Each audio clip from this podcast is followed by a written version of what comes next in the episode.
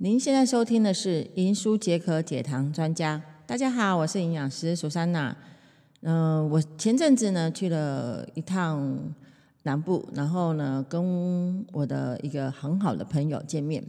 然后我看到他，我就会发现说：“哇，你瘦了很多啊！”结果他跟我说呢：“呃，他的女儿瘦了才多。他女儿呢前阵子呢就是在呃台南念书。”那四年当中呢，胖了二十公斤，回来的时候，哇，真的是，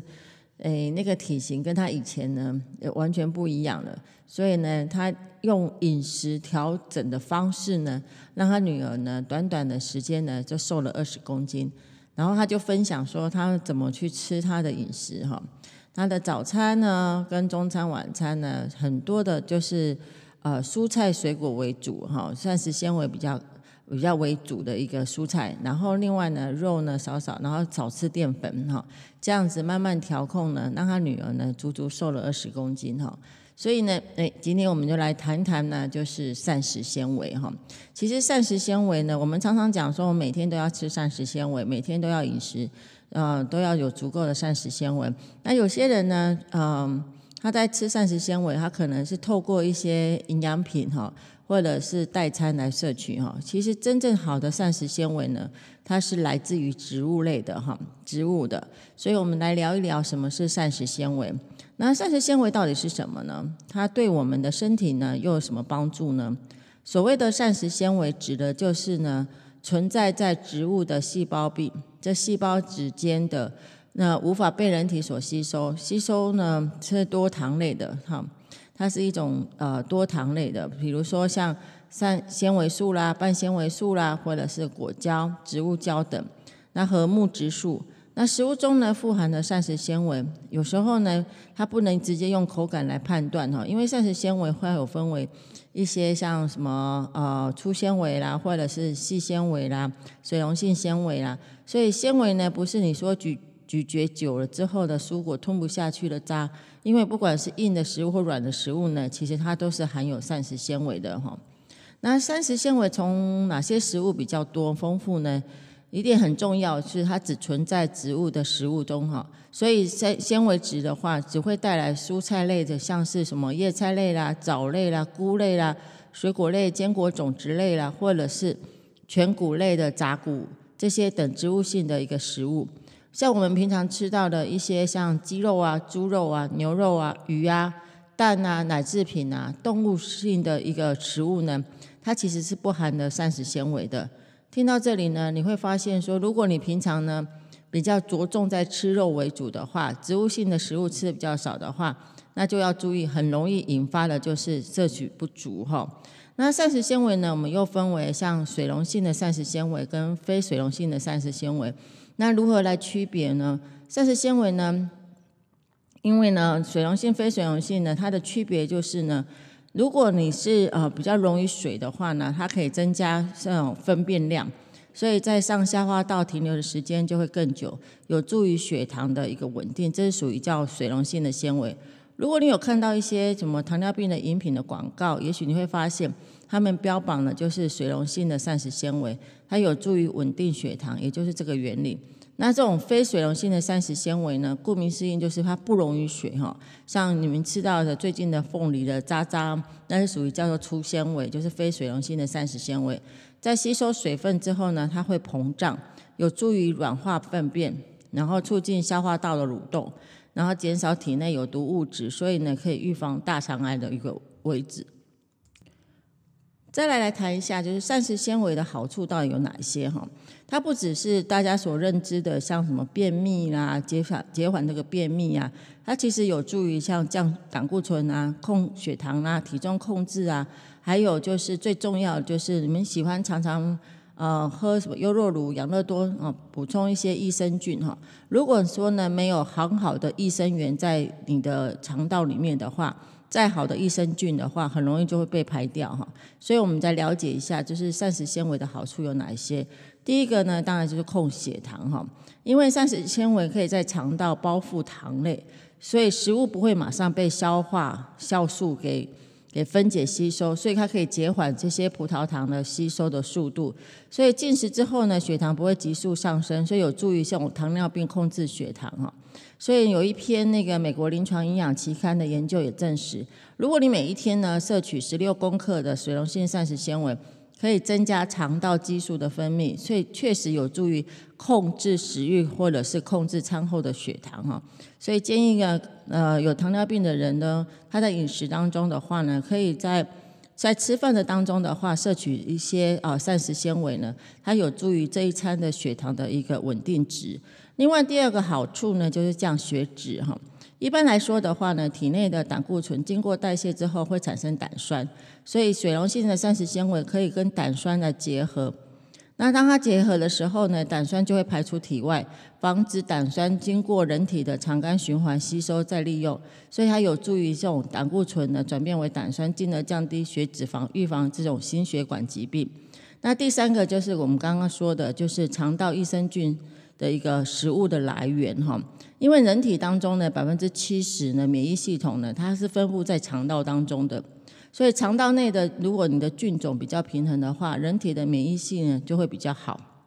好，它会比较好。所以如果你有补充一些益生菌的话呢，那你最好还是生呃补充一些像益生质的这种膳食纤维，因为膳食纤维它可以有助于这种益生菌的呃呃繁殖的生长哈。所以膳食纤维被肠内的一些发酵所产生的短链脂肪酸，像乙酸啊、丙酸、丁酸啊，可以提供细胞的营养，维护肠道的健康。那再来第四个就是呃，最刚开始讲了，就是说它可以体重控制哈，因为水溶性膳食纤维呢，它在吃在体内吸水之后就会膨胀，那就像那种凝胶的物质一样，所以占的胃部呢时间空间比较大，哦，就空间比较足够，所以就可以增加饱足感哈，所以有助于就是你的食物的控制，就摄取的控制。那另外呢，就是它也可以预防这种大肠直肠癌哈，尤其是像大肠癌的话，目前来说十大癌症比例的也是相当很高哈，都在前两大、前三名以上哦。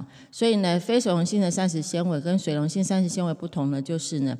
你如果摄取这种非水溶性膳食纤维，它会刺激促进肠胃的蠕动，加速粪便的排出，能够缩短这些粪便在肠道里面的停留时间哦。所以它停留时间越短的话，就会减少肠道这些呃废物呢，可以呃吸收代谢，所以它可以预防这些大肠癌、直肠癌哈。所以膳食纤维不止可以呃解便秘，它也可以有助于这些呃膳食呃就是大肠癌的一个发生哈。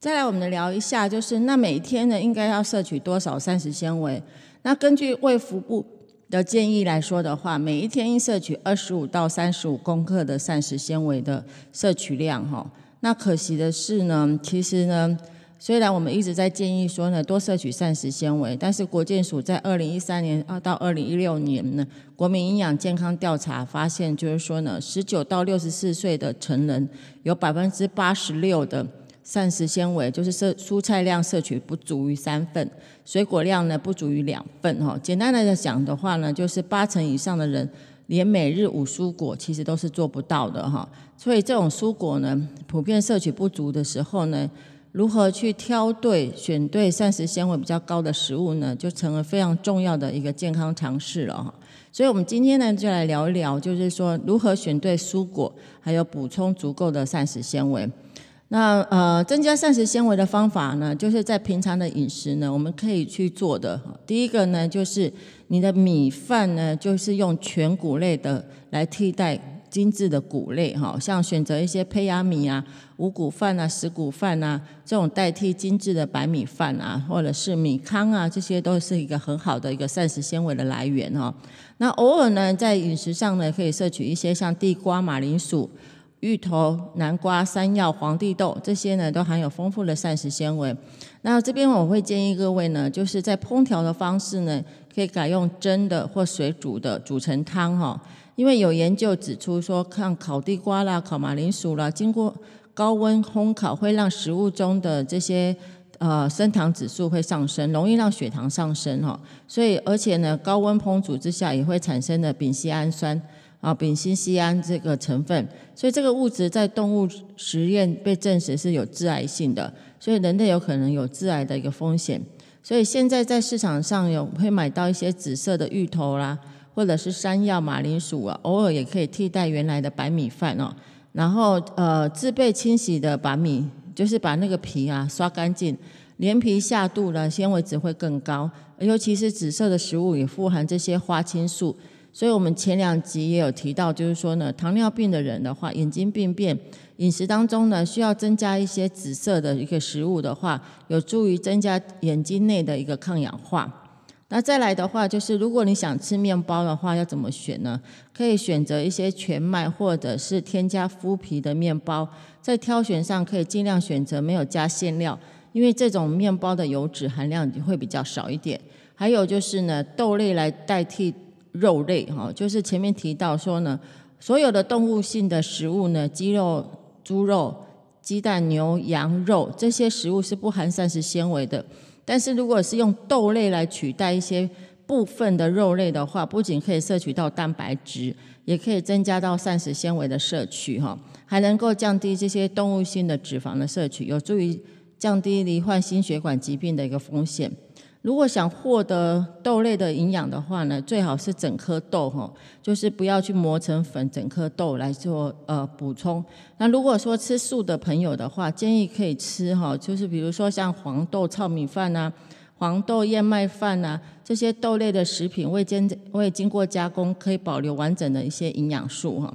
那另外呢，就是增加我们的蔬菜的摄取量，多选用有蔬菜当配料的一个菜肴，像比如说像。青椒炒肉丝啊，或者是芹菜炒三鲜呐，这些可以增加我们的蔬菜的摄取量。那用餐的时候呢，可以选择一些菜肴，比如说像呃全蔬菜两道全蔬菜，像炒高丽菜啊、丝瓜啦。然后有一道呢是半荤半素啊，像番茄炒蛋啊；一道呢是全荤菜，像卤鸡腿。如果这样子选择的话，不仅可以增加蔬菜的摄取，也可以均衡的饮食哈。然后第四个就是呢，我们可以多吃水果，不要用果汁哈，就是呢不以果汁来做替代。一天两份水果，选择低 GI 的，就是低升糖指数的，像什么番茄、柳丁、土巴拉、奇异果、苹果这些比较属于低 GI 的饮食。那对糖尿病的朋友的话呢，其实即使百分之百的纯果汁连在一起吃下肚，除非在血糖控制标准内，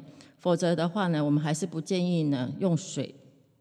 水果来来打成果汁来摄取哈，你想想啊，如果是外面果汁店一杯柳汁柳丁汁的话，它也需要四到五颗的糖啊，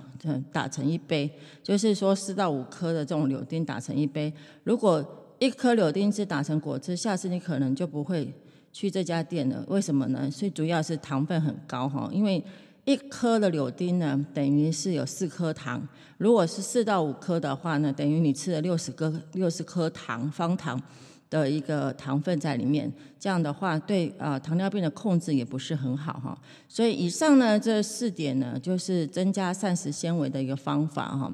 那其实呢，如果说呢，你平常是属于啊外食者比较多的话呢，其实也可以建议你们可以选择一些嗯营养品哈，就是富含膳食纤维。但是切记哈，如果你是血糖控制不稳的，或者是呃血脂肪有一些的问题的话呢，在选呃在选择这种膳食纤维的话，还是要看一下营养标示。营养标示上面如果糖分含量比较高，或者是说呢呃。饱和性的脂肪含量比较高的话呢，就是我们所谓的反式脂肪酸的话，那就建议是还是不要去摄取哈。